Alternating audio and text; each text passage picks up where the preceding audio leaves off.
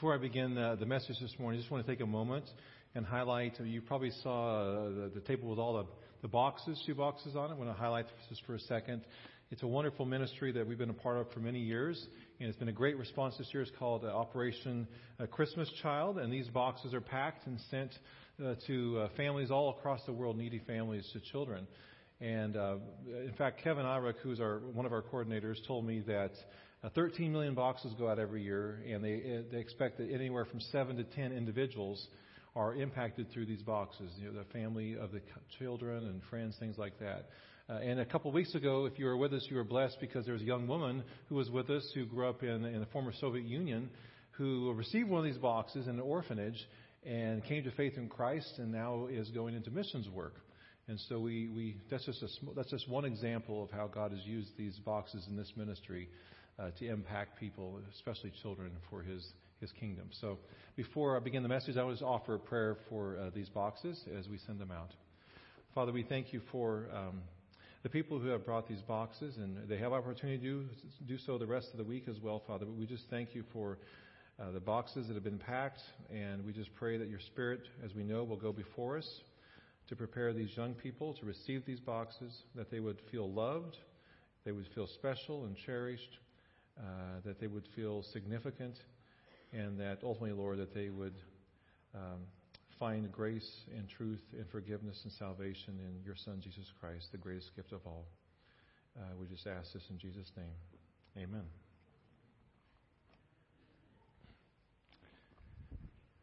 Uh, many of you will recognize the name Lou Gehrig. Lou Gehrig was one of the uh, most uh, famous and best baseball players who've ever walked the face of the earth.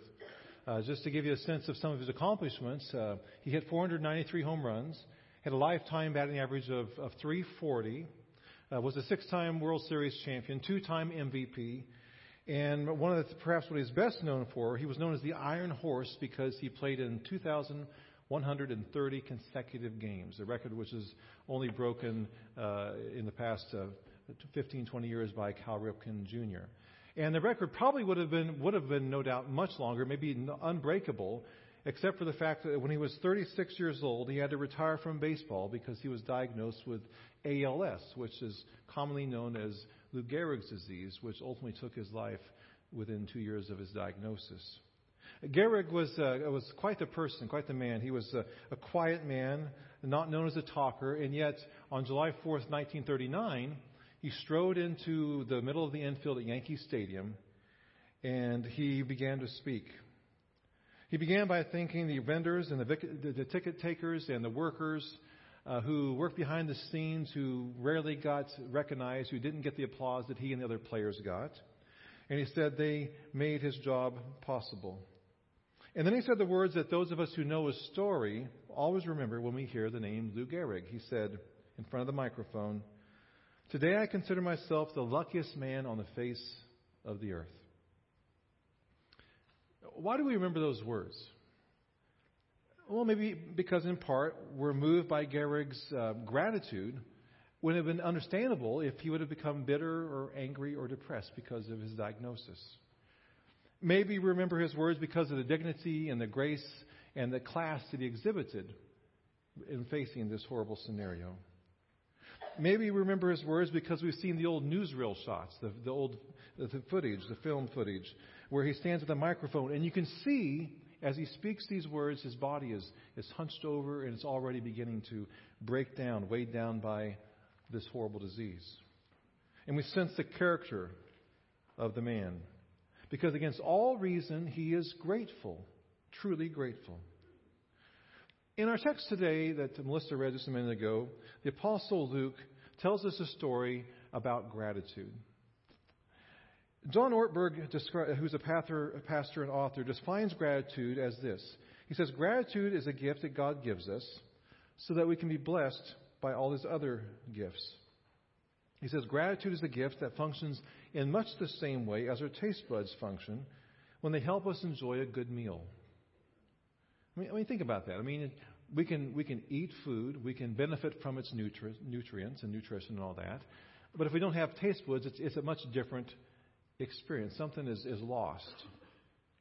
Uh, he says that truth is, without gratitude, you and I would experience our lives quite differently. If we didn't have gratitude in our lives, we'd be more inclined to envy other people and compare to what they have, and we want what they have. We'd be more likely to be dissatisfied with every little thing, more likely to, to grumble at the drop of a hat. Without gratitude, we'd take all the good things in our lives for granted, and then we would we'd want more. So in this story today, we see a, a clear distinction in, in two different responses. One shows gratitude, one does not. And the story begins with Jesus walking down this long road.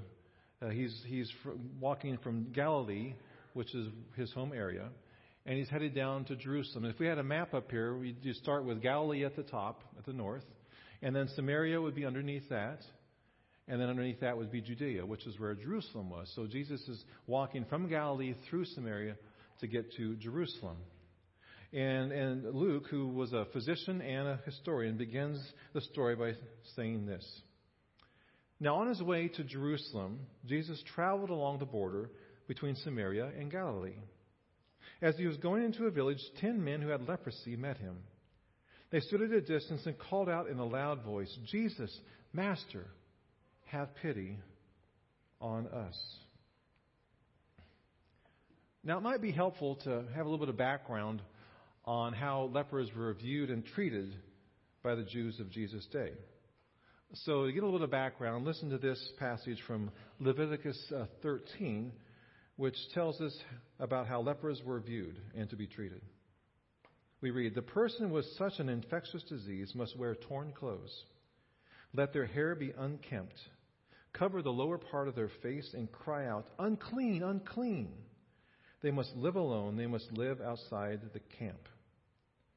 Can you imagine? Place yourself in the position of a leper back in Jesus' day.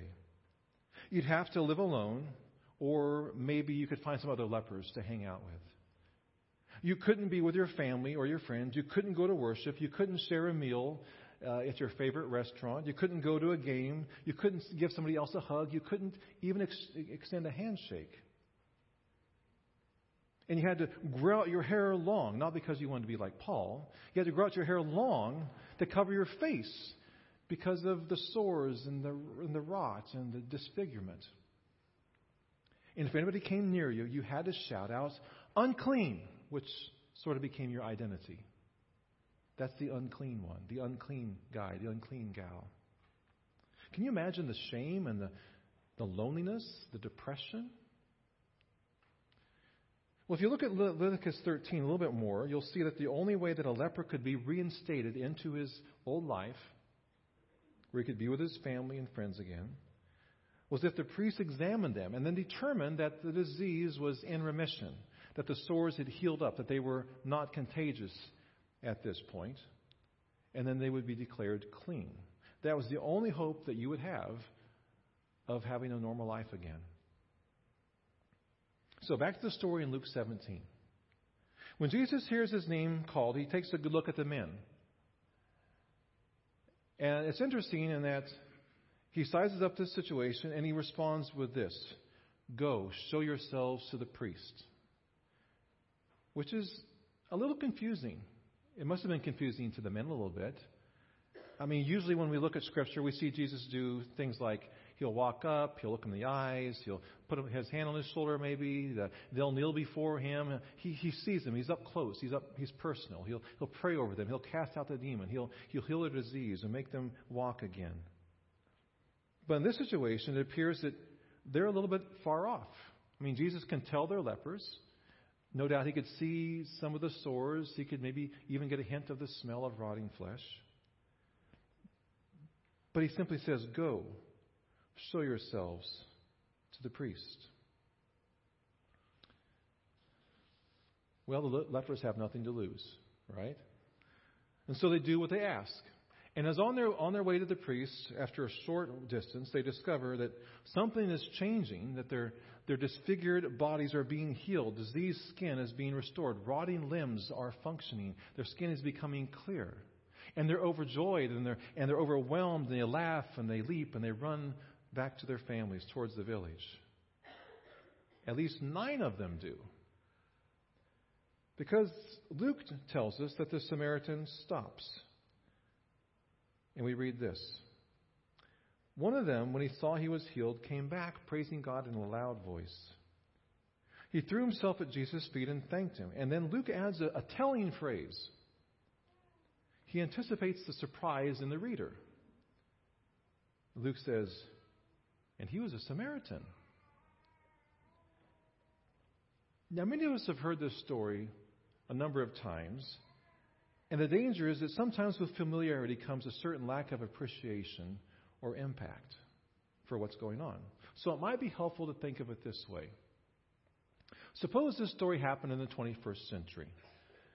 Uh, let's say uh, Jesus is walking through the middle of Kansas with his disciples, but instead of nine Jewish men and one Samaritan, you have nine evangelical Christians, probably all white, and one other. Could be a Muslim, a Jew, a Hindu, or a Buddhist. And instead of leprosy, the ten are all terminal cancer patients in a hospice home. They can't go home. They can never be with their family in the way that used to be. Life as they know it is over. Their only hope is in Jesus Christ. And they cry out for mercy, and Jesus heals them. All ten of them, including the, you know, the other one. And they're thrilled and they're overjoyed, and they leap from their, their hospice beds and they rush home to see their families. I mean, who wouldn't want to do that? And Jesus is left standing there. Wouldn't you be surprised if the only one, the other one, the Muslim, the Jew, the Buddhist, the Hindu, was the only one who came back and thanked Jesus? Verse 15. Jesus asked, Were not all ten cleansed? Where are the other nine? Was no one found to return and give praise to God except this foreigner? Then Luke tells us that the Samaritan is kneeling at Jesus' feet, no doubt looking up to Jesus with joy and tears running down his face, humbling himself, giving praise to the one who healed him. And Jesus speaks again Rise and go, your faith has made you well. Ten men are healed, ten men get their life back, and we expect them to be grateful. That's how the story is supposed to go. But just one turns around. Just one kneels to express gratitude. Nine forget all about Jesus and run away. Only one humbles himself to Jesus. And so we ask the same question Jesus did. Put a different way. Why just one? I mean, it's odd and offensive that only one is grateful, only one appreciates what Jesus had done for them. And yet, is gratitude a default reaction in our world? Is an attitude of gratitude pervasive in our lives and in our culture? I mean, for goodness sakes, we live in the richest country in the history of the world. Is an attitude of gratitude pervasive in our lives? You know, it's kind of a weird thing, but sometimes having too much can lend us to become ungrateful. I mean, we talk a lot about being grateful when we get something we've been wanting or hoping for. But truth is, if we get everything that we want, it's easy to forget to be grateful. It seems like sometimes we have to experience the possibility of losing something that we love before we understand how grateful we should be every day of our lives. So, are we saying that the threat of loss can make us grateful? Man, sometimes it seems to work that way. On the other hand, ambition can blind us to the things we ought to be grateful for. I mean, sometimes folks who let ambition drive their lives, folks who let work become their primary passion, may have to be jarred back to reality by tragedy or an unexpected event, a loss of some kind. And then they understand, you know, that they've been blessed with something. And they're grateful. They haven't lost it, perhaps, or got it back. I don't know. It's interesting. There are some researchers who've done uh, some studies on gratitude. And they've discovered, surprise, that there are people who tend to be more grateful than others. And they've concluded that habitually grateful people have what they call a low threshold of gratitude. In other words, it doesn't take much for them to be grateful. You know? So they see a sunset, it makes them feel grateful. A kid walks down the street, a cute kid waves at him, smiles at him. It warms their heart. They feel grateful. Because they've received a gift that they don't deserve, that they're not entitled to. I want to be like that. I want to have a low threshold of gratitude. To be thankful for the little things, the ordinary, everyday things that are gifts from God. But how can we develop more gratitude in our lives? Is it sort of some people just tend to be that way more than others? Maybe. But gratitude can be learned. We can learn to react with gratitude. We can become aware of the little everyday things that happen that God blesses us with and through. And when we become aware, we can be like the good, we can be like the Samaritan who turned around and spent time with Jesus, expressing thanks. The Apostle Paul urges us to do this in 1 Thessalonians, 1 Thessalonians 5. Be joyful always, pray continually, give thanks in all circumstances, for this is God's will for you in Christ Jesus. You know, people who are truly thankful, who have an enduring attitude of gratitude, curiously are not always those who have the most. If you've traveled at all overseas and in some third world countries, you'll know that's true. That true, true gratitude is not the natural byproduct of good fortune. That there are no direct correlations between health and wealth and a thankful heart. Instead, those who tend to be the most thankful are those who have determined to be the most thankful. Because gratitude is an attitude that we can adopt. It's a matter of the will. It's a muscle that can be exercised to remain vital and effective. And the exercise that is essential to developing a muscular thankfulness is giving God his due. Because every single day, God does amazing things for us. He's placed us on this planet, a beautiful place to live. He's created us in His image. We have the ability to think and to create and, and, and to be in relationship with others, to be in relationship with Him, to be able to express and receive love, to be in community with family and friends. And we're blessed to live in this country. We have political and religious freedom. We have the opportunity to pursue our dreams and help our kids achieve theirs. The vast majority of the world does not have what we have. We have been spared much of what plagues the rest of the world famine, disease, war. Our standard of living is among the highest in the world. Our healthcare system, even with all its problems, provides some of the best medical care on the planet, and educational opportunities are the envy of the world. For whatever reason, we are blessed to live in a country which is unsurpassed in human history in its opportunities. Why is that? Is it because we're, you know, we're, we deserve it? We're smarter, better looking, harder working? Or is it because God has graciously placed us, for whatever reason, in such a place at such a time where their own worthiness have nothing to do with it? You know, this time of year, Thanksgiving is set aside specifically to remember what God has done for us and to give Him thanks for that.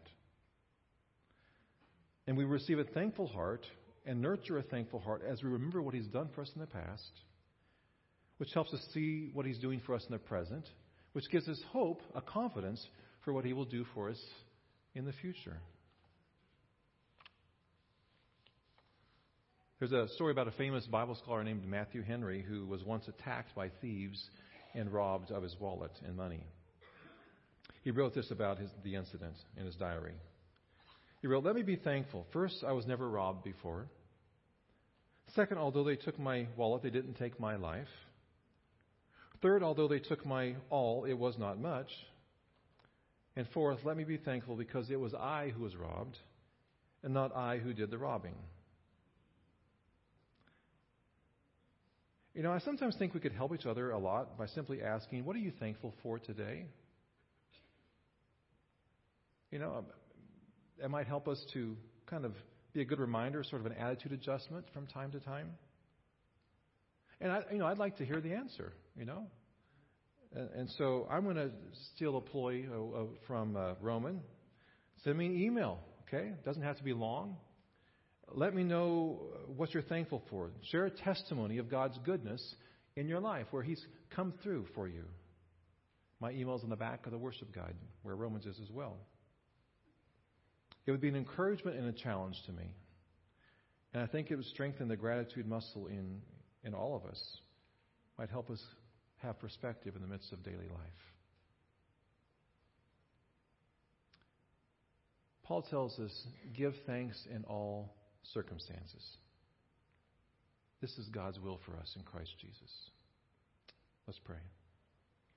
Father, we thank you for your love for us. We thank you for the many gifts that you bless us with, and so many of them we're not even aware of, and so many we take for granted. We pause for a moment. We thank you for the gift of life. We thank you for the gift of friends and family. Uh, we thank you for the freedoms we have in this country. We thank you, Lord, for your word. We thank you for your spirit. We thank you most especially for your son, Jesus. I just pray, Lord, that we would be known as the grateful ones. We ask this through Christ our Lord. Amen.